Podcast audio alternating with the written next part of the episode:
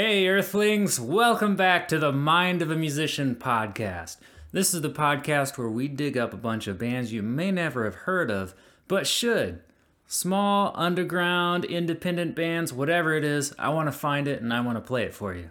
This week we're going to try to be festive and play some original Christmas songs. I know you're probably standing in line at the stores, like totally bored with hearing the same Christmas songs over and over again. So come here and check out some fresh, original Christmas songs. And today I dug up three songs that have the exact same title. They are all called Punk Rock Christmas, but they're all quite a bit different and cool. So let's dive into this. This first song, Punk Rock Christmas, is by Brenna Red from The Last Gang. Brenna gave me some background on this song, and she said it's supposed to highlight how they do the holidays in Southern California.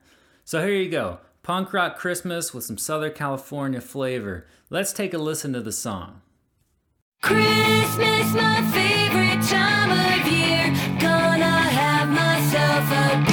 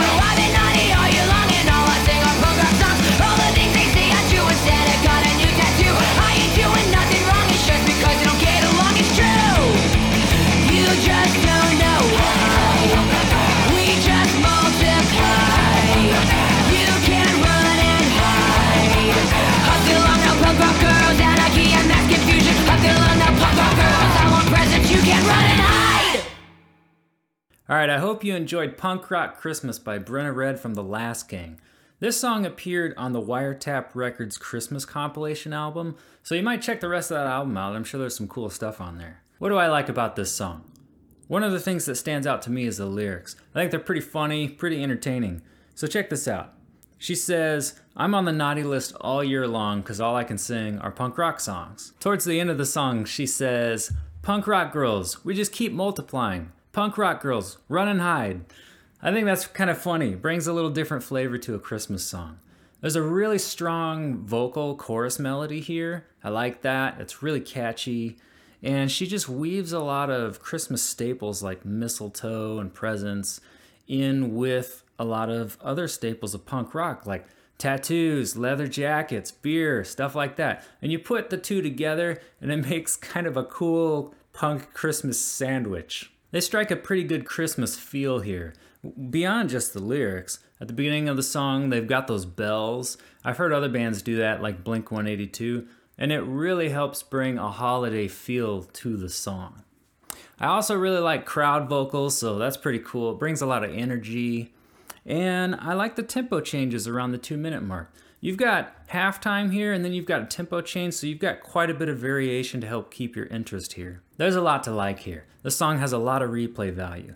You've got the lyrics, you've got that strong melody on the chorus, just the feel in general, the energy, the tempo changes. So, this is going to have me coming back for many more listens. So, I recommend you check out the rest of Brenna Red's stuff. She's got some stuff on Bandcamp, so check that out.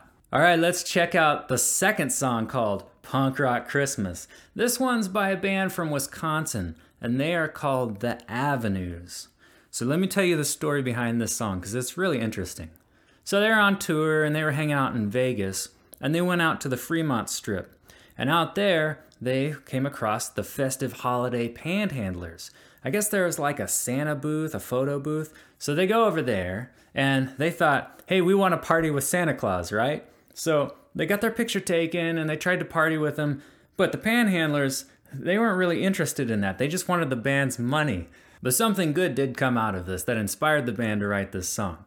Scott got to hang out with this guy who was wearing a onesie thong and reindeer antlers. Sounds kind of crazy. But through that process, he thought, hey, how cool would it be to be able to party with Santa and his reindeer? So that's where the inspiration for this song came from. So, why don't we take a listen to Punk Rock Christmas by The Avenues? Here we go.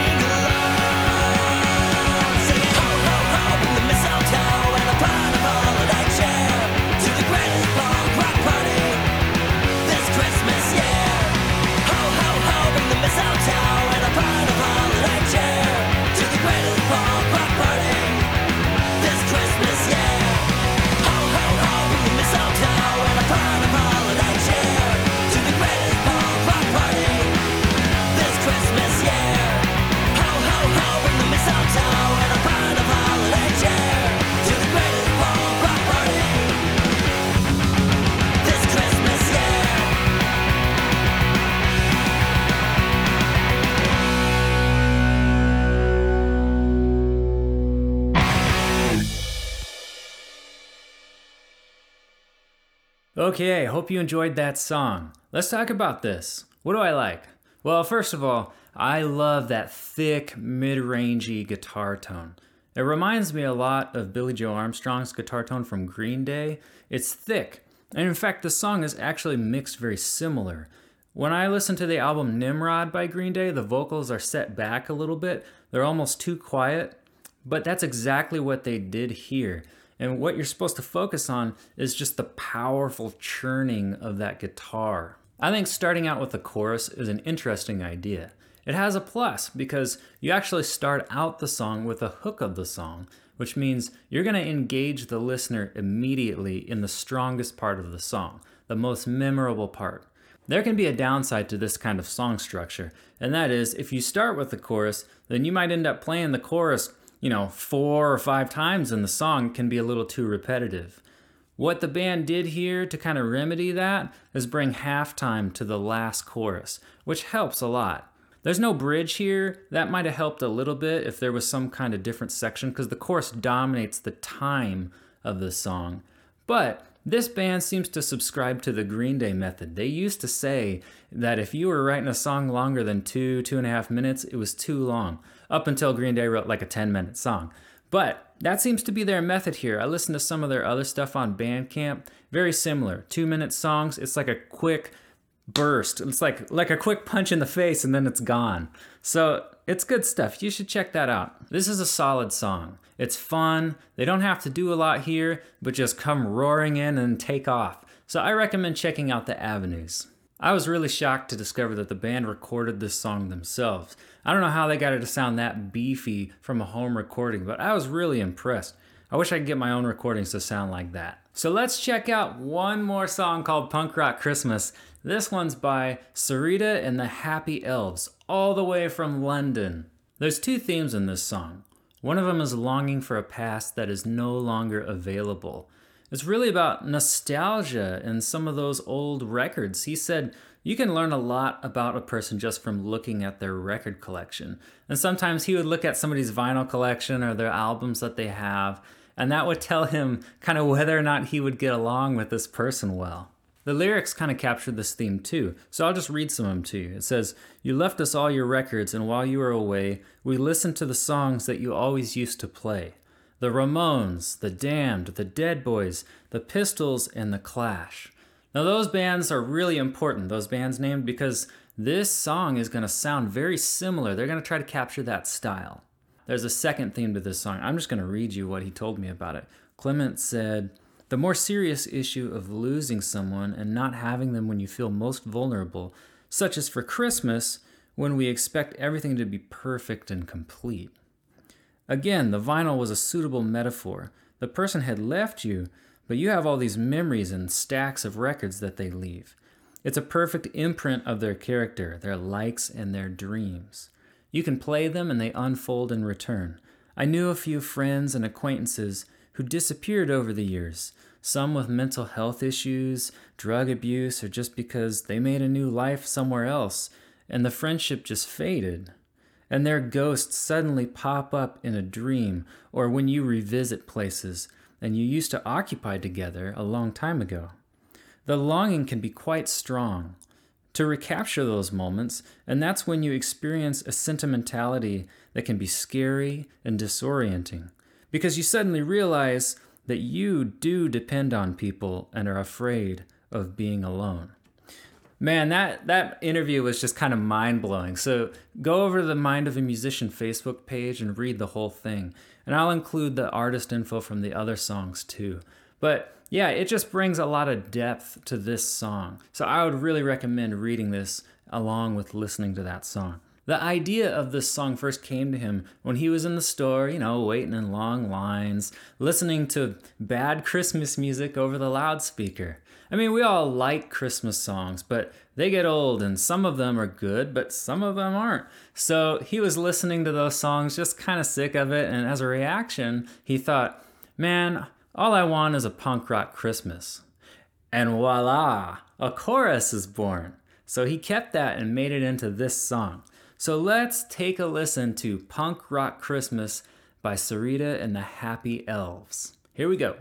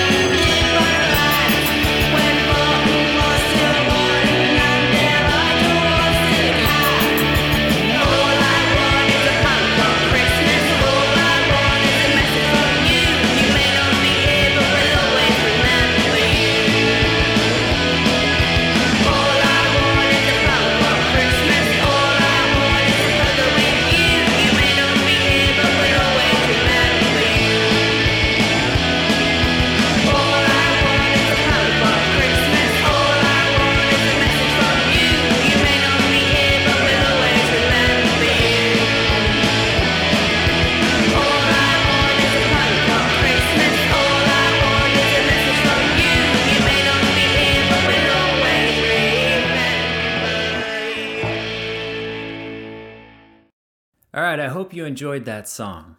So let's talk about it a little bit. What's cool about this song is that they went for an old school British sound. Those bands I mentioned earlier that showed up in the lyrics, this really sounds along those lines.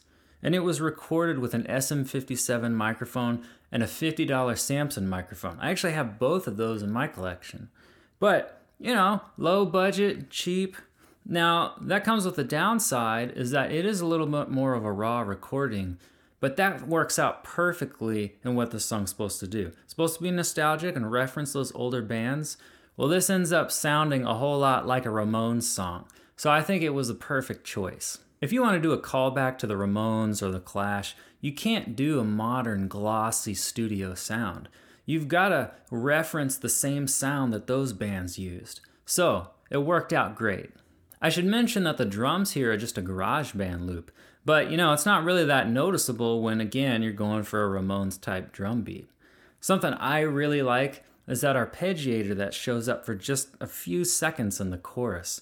I mean, it's eight quick notes and then it's gone. It's like you hear it and you're like, oh, cool, and then it's gone, and you're hungry for it, and then it comes back again. I found that to be really fascinating and a cool choice to just do it in short bursts rather than to just do it through the whole chorus. One of my favorite bands growing up was Blur, so I, that was actually kind of my window into British rock, and I started listening to some other British bands from there. So this song, it captures a lot of that nostalgia for me. I hope you enjoyed these songs. They've all got the same name, but they've all got a little something different to them, and they're very original. So, I would recommend putting them into your holiday Christmas playlist. Thank you so much for listening. If you enjoyed this podcast, share it on Facebook. It would really help. Share it on Twitter, whatever people are using these days. But it would really help these bands out if you would share this. What I'm trying to do with this podcast is build something. I'm trying to build an audience for these smaller bands. I'm hoping that over six months, a year, two years, we will amass a following, an audience of people who are really dedicated to smaller, hard-working bands that don't get major radio play. So eventually, when your band or your friend's band or a small band that you like drops an album and releases it, we'll have a place to pitch it we'll have a place to promote it to a bunch of listeners who are just diehard for local music. So, the best thing that you can do for these bands is to share this on Facebook. Help us begin to build that listener base. All right, well, I will be back in a week with more music. I'm going to release part two soon. I'm not sure if I'm going to do that in one week or two weeks, but look out for Original Christmas Songs Part 2. Thanks for listening. We'll see you next time.